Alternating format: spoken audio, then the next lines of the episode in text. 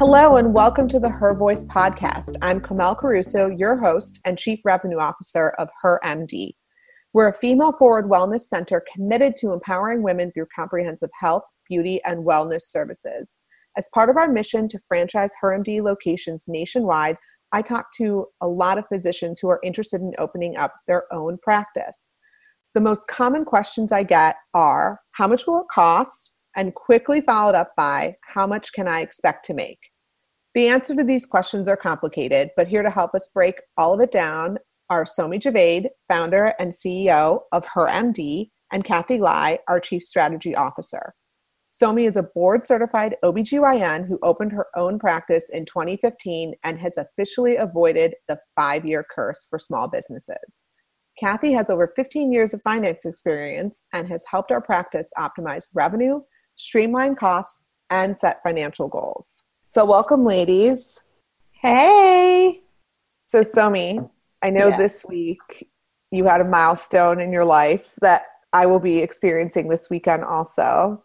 Your oldest, Sean, graduated. So without getting too misty-eyed. Oh my God. There's so many tears. Yeah. So many tears. Tell us a little bit about it, because I saw the pictures and you guys looked like, even through all of this, it was, you guys made the best of it and had a ton of fun. We had so much fun. The advantage is he's never had a graduation before, so he's never experienced it. So I don't think he knows what he was missing.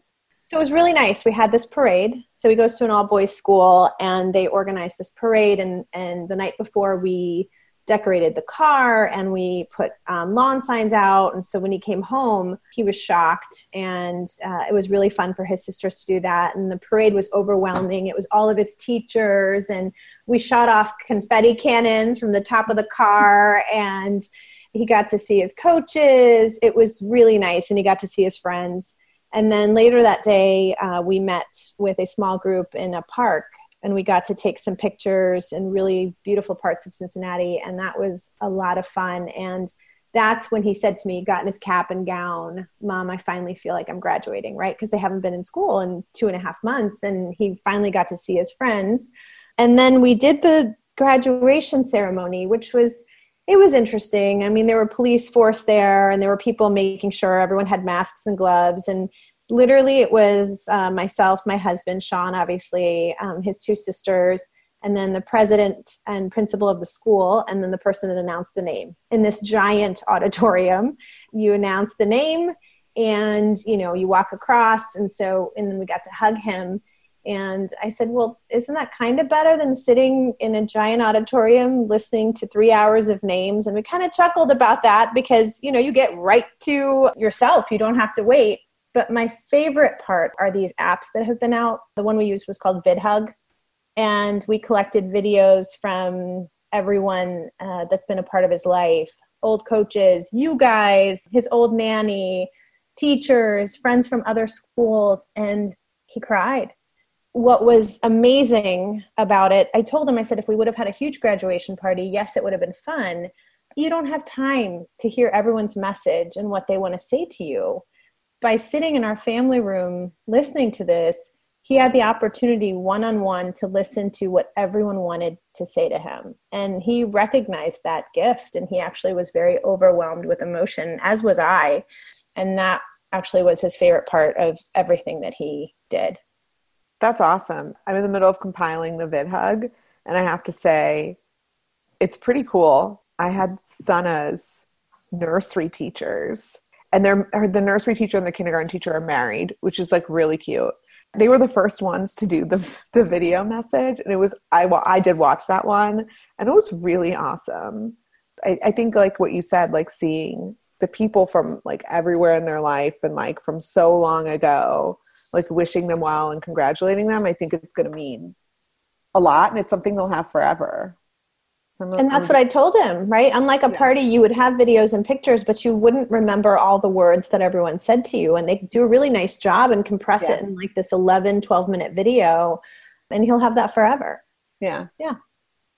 All right, let's get into it, ladies. So we're talking about opening a new practice. When I'm talking to physicians about potentially opening a HerMD franchise, number one question I get is, how much is it going to cost me to open a practice? So let's talk about how much it costs to get started. So I hate when people do this, but the answer is it depends. There's so many variables that go into opening your own practice. So it's really hard to just spit out a number or a range, but we can break it down into different buckets. Obviously, there's the cost of your office space, and you have to decide, are you going to rent or are you going to buy? And obviously, the average rental retail rates differ a lot based on where your location is, but the national average is around twenty dollars per square feet. So that means if you rent a three thousand square feet space, it would cost you three thousand times twenty dollars, so sixty thousand dollars a year or five thousand dollars a month. And that's if you rent. And then you have to be careful because different types of leases might require you to also pay property taxes and insurance costs and utilities. If you buy, on the other hand, it will cost you a lot more up front, but you can likely get a mortgage to finance a majority of it. When Somi purchased her building, uh, she paid about two hundred twenty-five dollars per square foot, which is obviously a lot more than twenty, but she was able to get over eighty percent of that financed through a loan from the S B A, actually. So she got very favorable interest rates and terms. And what that ended up working out to be is her mortgage payments are about thirteen dollars per square foot per year. So ultimately, it ended up being a, a cost savings for her. And a lot of people ask me, you know, why I chose to buy versus rent. And for me, I knew I was in it for the long haul. And I had been at a place before where the doctor um, who was renting our practice was kind of bought out and asked to leave. And I didn't want that to happen because I was already moving my practice.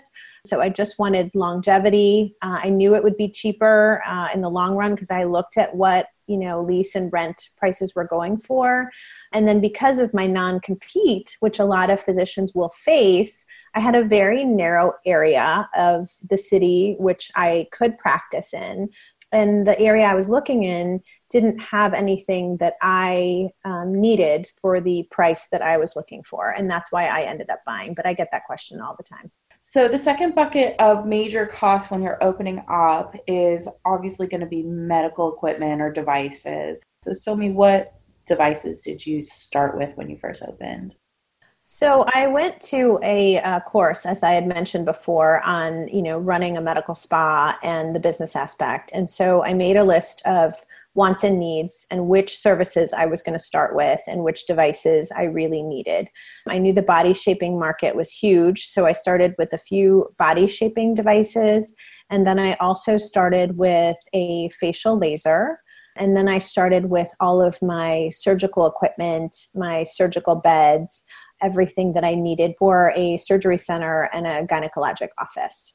Yeah. And an ultrasound machine as well, obviously, because as a gynecology office, you have to have that. So the good news is that while medical equipment can be expensive, we found that we were able to finance all of them. A lot of times they'll even allow you to finance the full purchase price, including shipping, including tax.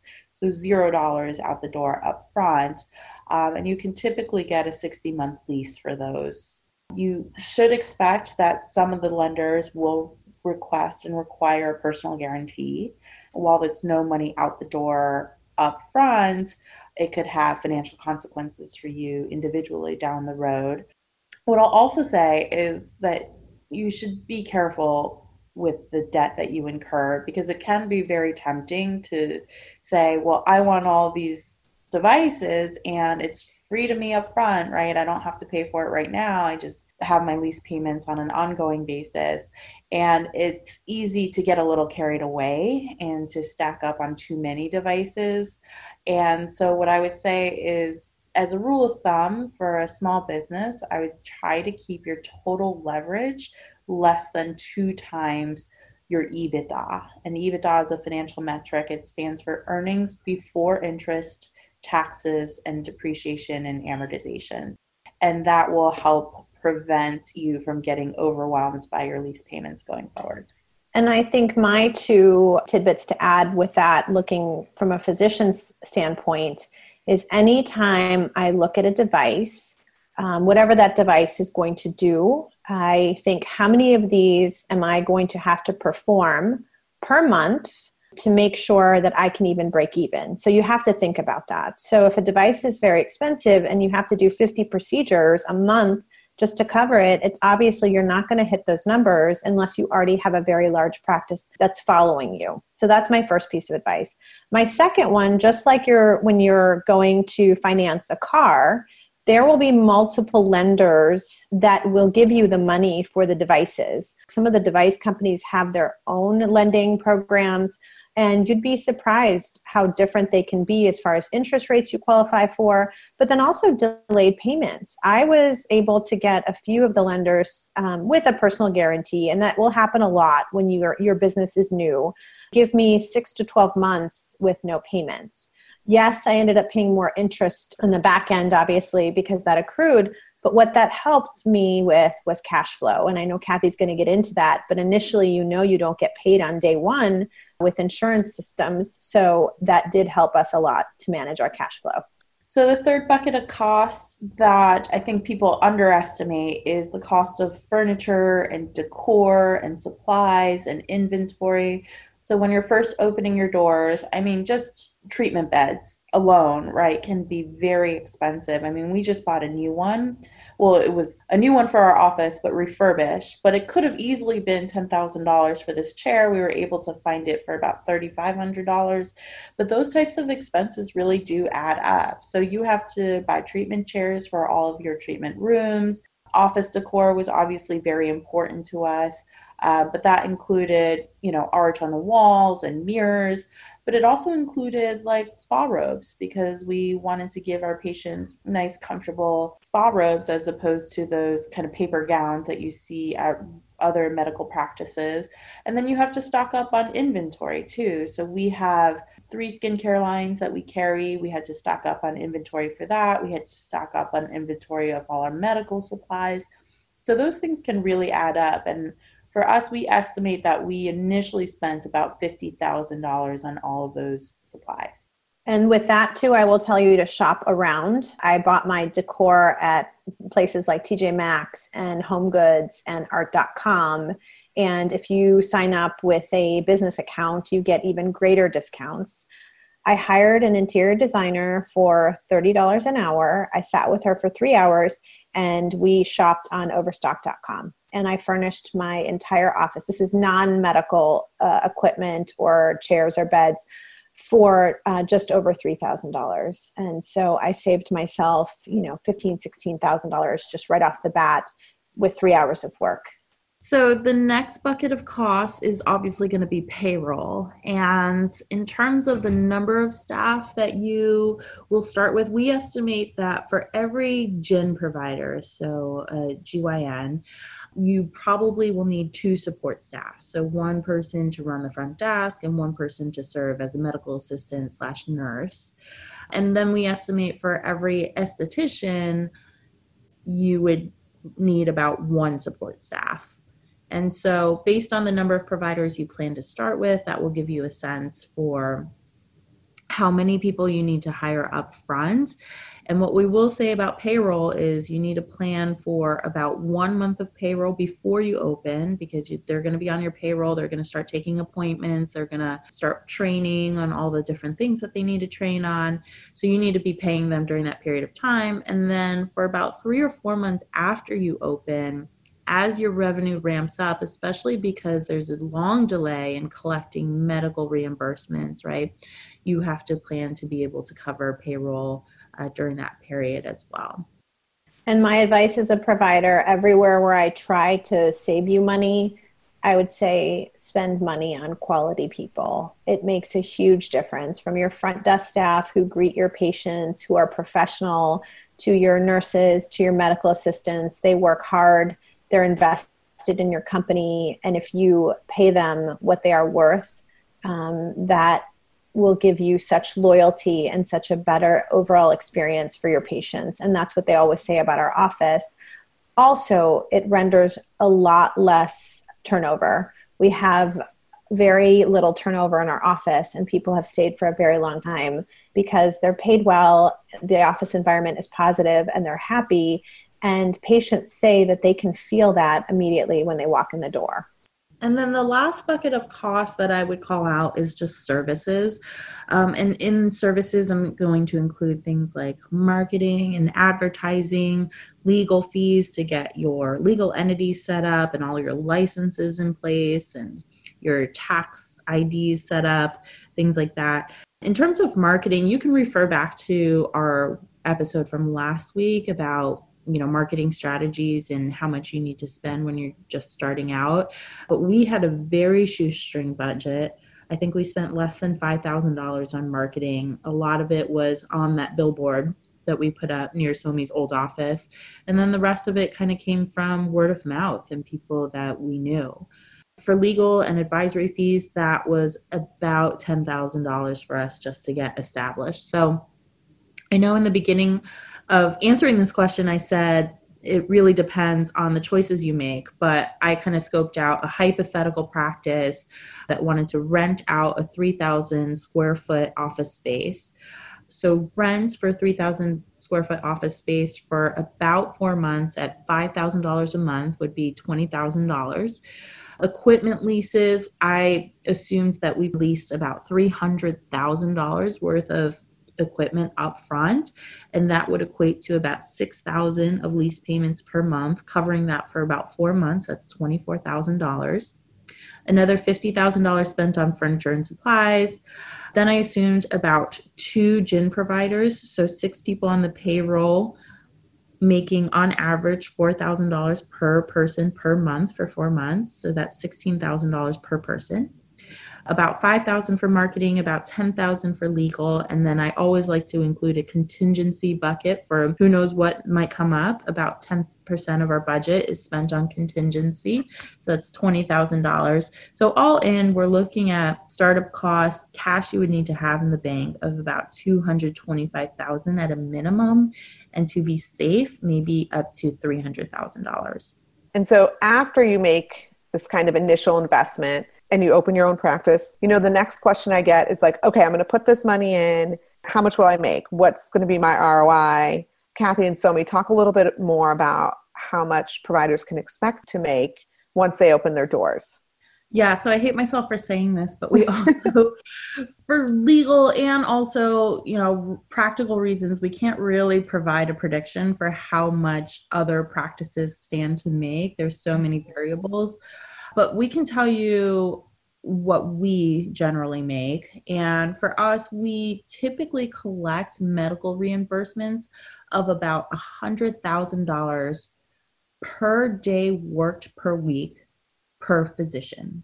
So what that means is if you have a gyn and she is working five days a week, you would expect to collect about five hundred thousand dollars a year in medical reimbursements for that G Y N.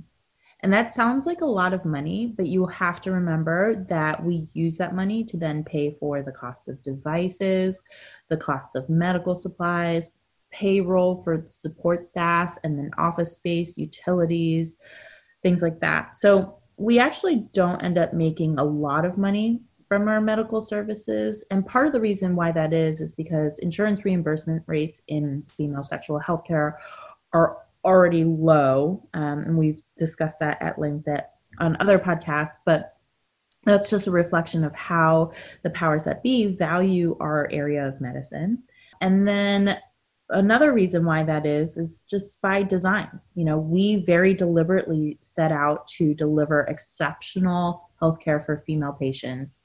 And that means spending more time with each patient. We spend twenty to sixty minutes with every patient that walks through the medical side of our practice. That may not make the best economic sense for us, but it's certainly a lot more fulfilling from a career perspective. This also explains why we decided to operate a full-blown medical spa within our practice as well. Cash flow from our medical spa side of our practice, as well as a handful of cash-based medical services. So we also do like testosterone pellets and vaginal Botox. All that goes to supplement our medical reimbursements, and it keeps our entire practice afloat. So without disclosing our profit margins specifically, I'd say overall our profitability is comparable to what an experienced O B G Y N would make at a hospital, but it's way more fulfilling. Yeah, so I would agree, uh, you know, O B G Y Ns who are hospital employed, and I was there uh, for a long time, have seen their income, you know, go down because malpractice is higher, they're taking so much call.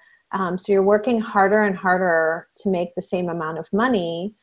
You do get paid for deliveries, but it, the cost is lifestyle. I was on call all the time.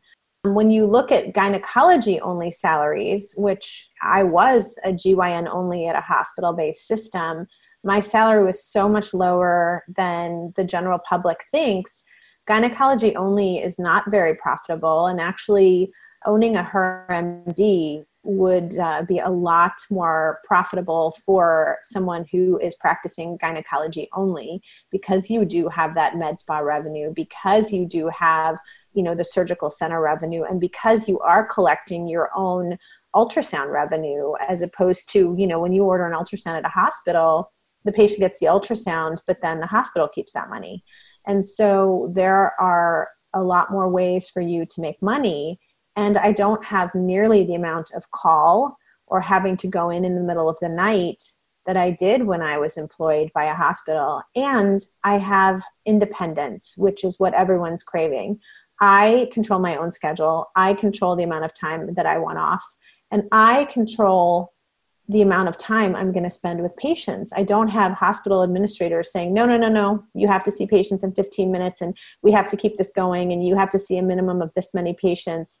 I don't have anyone doing that. And it is a blissful experience for me to have gained my independence back to practice the medicine that I want to. And the patients even say to me, Doctor Javed, you feel so much more relaxed now that you're in your own space, and so much more comfortable um, now that you're practicing medicine the way that you want. So we did talk a lot about the medical spa and the benefits of having it in the office as a provider. And I think a lot of people value the medical spa because of its convenience and safety, but don't realize that financial role it really plays in the practice. We touched upon it a little bit. But when it comes to medical aesthetics, it also seems that there are just so many devices available. So which ones do you recommend uh, a provider invest in initially? So when it comes to leasing medical devices, this is an area where you want to do a ton of research and not necessarily just buy the shiny new thing that's on the market. So we definitely recommend speaking to other physicians and other providers who have used the device for multiple years.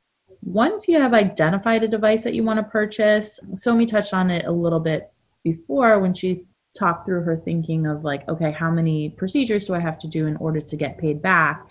But what she meant by that is we look at how much revenue we can expect to generate from the device. So how many procedures do we expect to make or perform a month and how much revenue that will bring in. But you also have to think about the cost side of it, right? And I think a lot of physicians maybe overlook that half of the equation. There are a lot of costs to operating a device.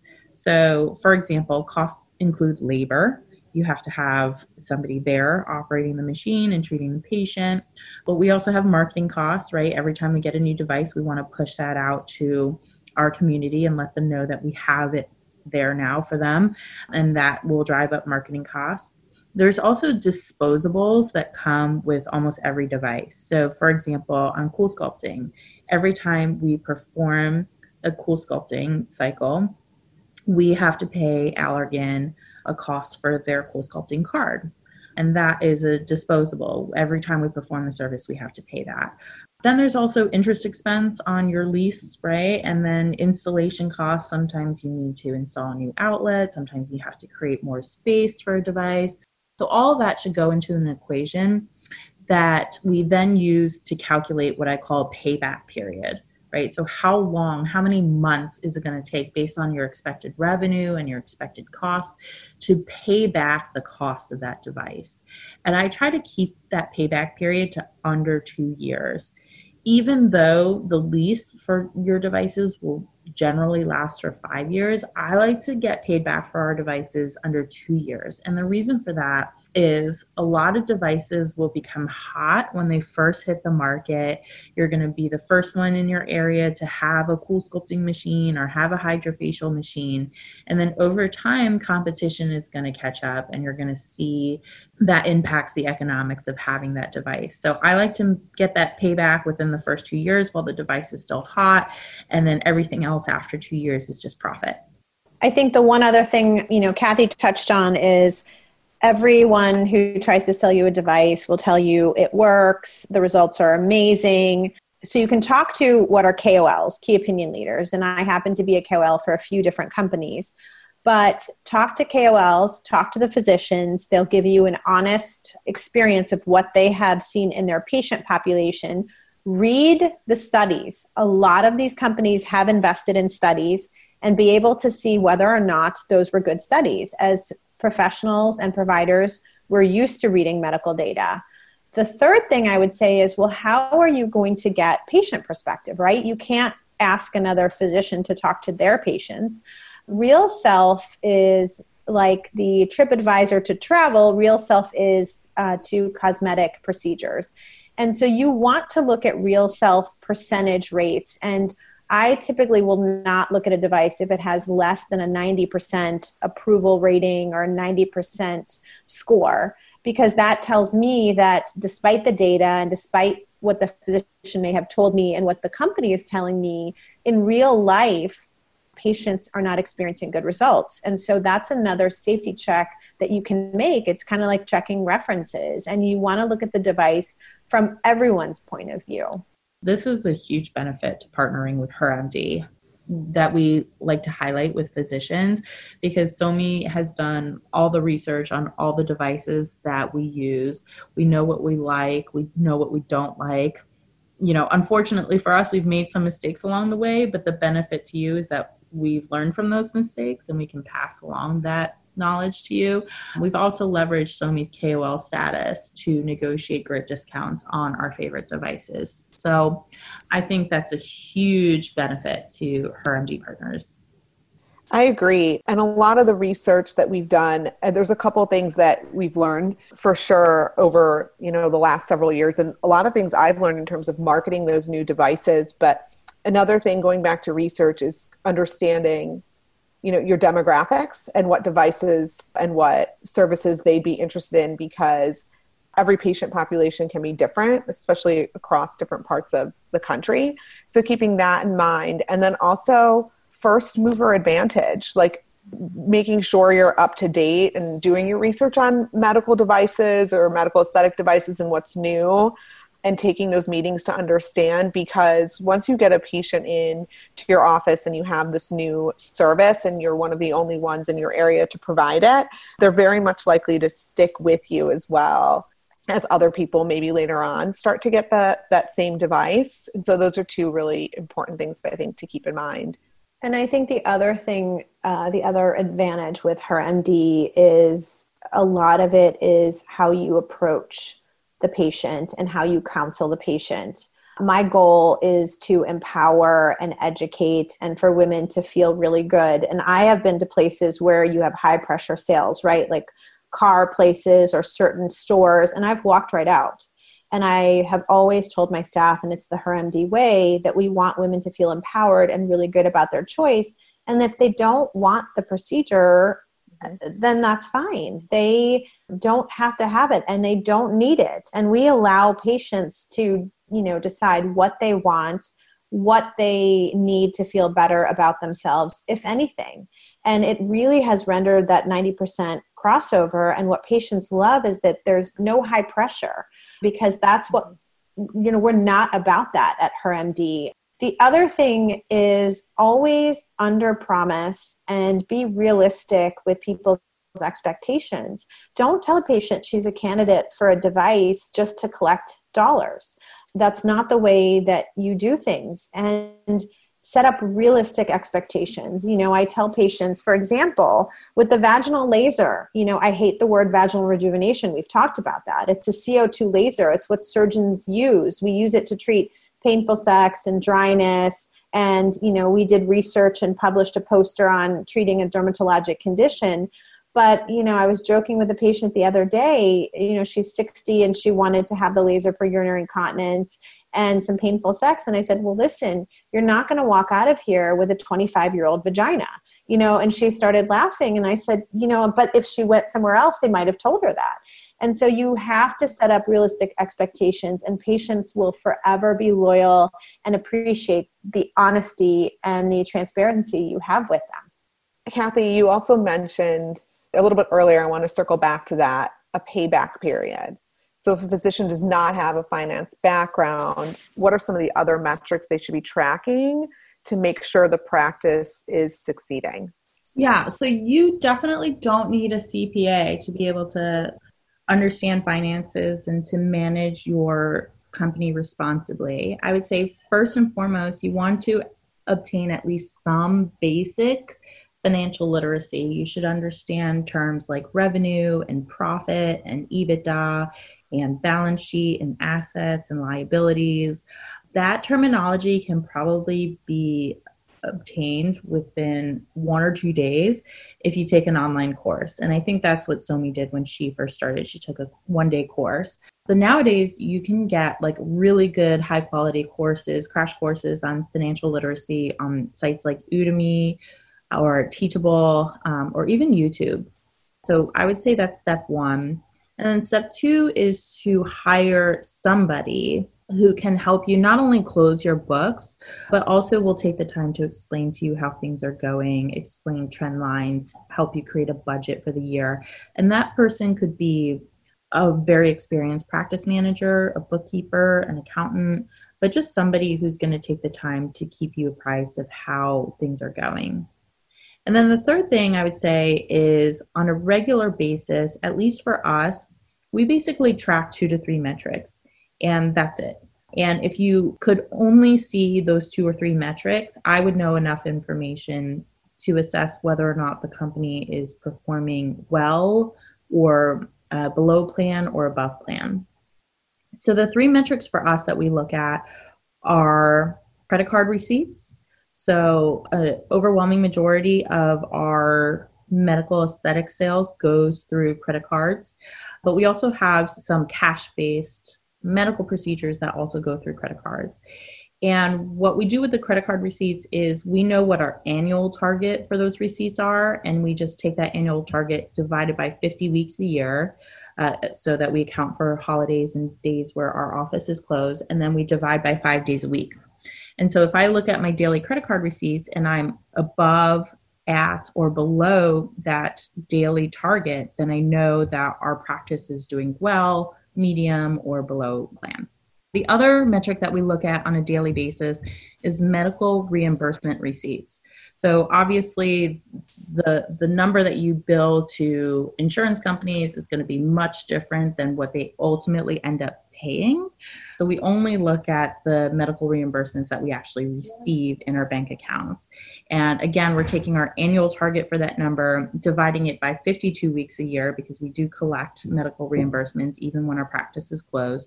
And then we divide that by six days a week, because we do get some medical reimbursements on Saturdays as well. What I will say about medical reimbursements is that they're very lumpy. Like some days we'll get one hundred dollars. Some days we'll get thousands of dollars. So we do track this every day, but I like to look at like weekly averages and monthly averages to get a really good sense of how we're doing on that front. And then the last metric that we look at daily is liquidity. So liquidity may not just be the cash that you have in your checking account. It also includes like how much availability do you have on your credit cards, how much availability you have on your line of credit if you have a line of credit. So all of that adds to like liquidity, which is basically if you had to summon a big pile of cash today to pay for a bunch of stuff, like how much cash could you get to pay for things on short order? And liquidity will fluctuate, right? Just like medical reimbursements, your liquidity will fluctuate. Ours fluctuates a lot around our pay periods. So we pay um, our employees every two weeks, and right before our payroll, we'll have a lot of liquidity, and right after, we'll have much less. I kind of equate it to like your period. You know, your your hormone levels and your mood fluctuates a lot during the month. You know exactly on the fifteenth of every month how you should be feeling and maybe how much you should weigh at that point in time. So instead of like freaking out because you gained five pounds before your period, you know what's normal for your business and just gauge your liquidity off of that. So we take these three metrics and we put it into a spreadsheet. We track it daily, but then we calculate weekly averages and monthly averages to make sure everything's going as it should be. So I have to circle back to something that Kathy referred to, and it was, you know, either hiring a practice manager, which I did have from day one because I wanted to spend my time seeing patients and growing the business, you know, or a bookkeeper or an accountant. But I was with Kathy at a conference and we were introducing the HerMD business model to a lot of physicians, and they would come back to me, and having a Kathy became a verb. They're like, well, how do I get a Kathy? How do I have a Kathy? And I was like, well, you become part of HerMD. But I thought that was such a good um, tribute to Kathy and how smart she is. So make sure, if even if you don't become a part of HerMD, that you find someone that has financial literacy. Um, I'm not giving up my Kathy anytime soon. So... Uh, you'll have to join us at HerMD to have a Kathy. I also have to circle back to Kathy, that, that analogy you gave about being on your period. I think, and that, I think that's amazing. Like that's going to stick, like that's going to stick with people. Like people will remember that. So any other parting advice for physicians you have who are thinking about taking, you know, the leap and opening their own practice? And hopefully it's a HerMD. Yeah. So a few things I would say. Look, starting any business is going to be inherently risky. twenty percent of new businesses fail within their first year, and fifty percent of new businesses fail within five years. But there are things that you can do to make sure that you don't become a statistic, and things that you can do to limit your risk. So one of the first things that you should think about is whether or not you want to find a partner. So if two hundred twenty-five thousand dollars or three hundred thousand dollars is more than you have in capital to invest in your business, it is possible to find a partner who can help shoulder some of that risk with you. And you have to be a little careful because there are state-by-state corporate practice of medicine laws that do prohibit people who are not board certified physicians or nurses from owning medical practices. But there are other ways to take on a partner. Like that partner can make you a loan. That partner can sit on your board. That partner can be your Kathy, right? And help you run your practice. So think about whether or not it makes sense for you to find a partner. And I will tell you that entrepreneurship is one of the loneliest journeys if you try to do it alone, because there's so many peaks and troughs and, and things that you go through. It's an emotional roller coaster, and it's just easier if you have somebody who's going through it with you. The other thing I'll say is, what I've learned about being an entrepreneur is that I think the three of us all are relatively stingy, which is can be a very good thing, right? Like we love to buy refurbished furniture because we know it'll save us seven thousand five hundred dollars, and that's like a huge win for us. And we never splurge on crazy things. However, what I've learned about myself is I have to let go of that feeling sometimes of trying to save every last penny, because you do have to spend money to make money.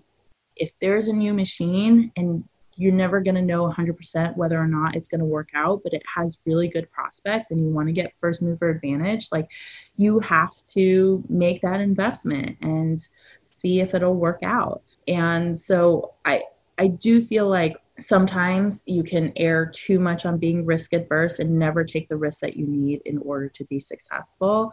So what I will say to counter that is, know that your medical training will always be your safety net.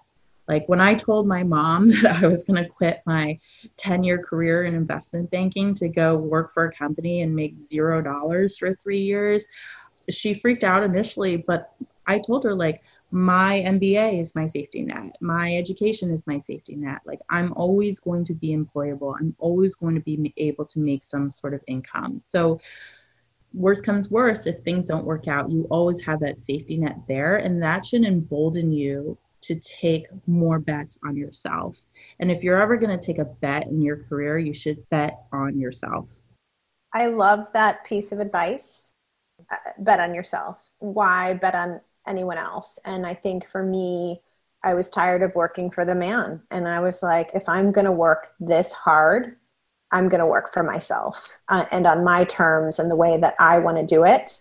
And I think the other piece of advice is work with an established brand. It's a lot easier to open something with a franchise or under another umbrella. And I've had some physicians say, well, I don't want another boss. But I explained to them, it's not having another boss. You're going to practice medicine the way that you want. You know, there's definitely algorithms of care and services we want you to offer, but not everyone has to offer what the HerMD Cincinnati or the flagship location offers. And especially if your budget doesn't allow you to have as many machines as we do, well, we're going on our sixth year. So we're going to be a lot busier and offer a lot more um, services, but that doesn't mean that you can slowly grow as your profitability grows. Well, thank you, ladies. This was really enlightening. There was a lot of good information in here. I certainly am, I'm still learning every day. I learned some things today, which is awesome. So thank you again. This episode of Her Voice has been a production of HerMD, a female-forward wellness center in Cincinnati, Ohio. You can follow HerMD on Facebook, Instagram, and Twitter at HerMD Health and sign up for our newsletter at her m d health dot com. If you enjoyed this podcast, we hope you'll share it with your friends. They can listen to us on Buzzsprout, Apple Podcasts, and Spotify. If you're a healthcare provider who is interested in opening a HerMD location, or if you already have your own practice and you'd like to be powered by HerMD, reach out to us at info at her m d health dot com.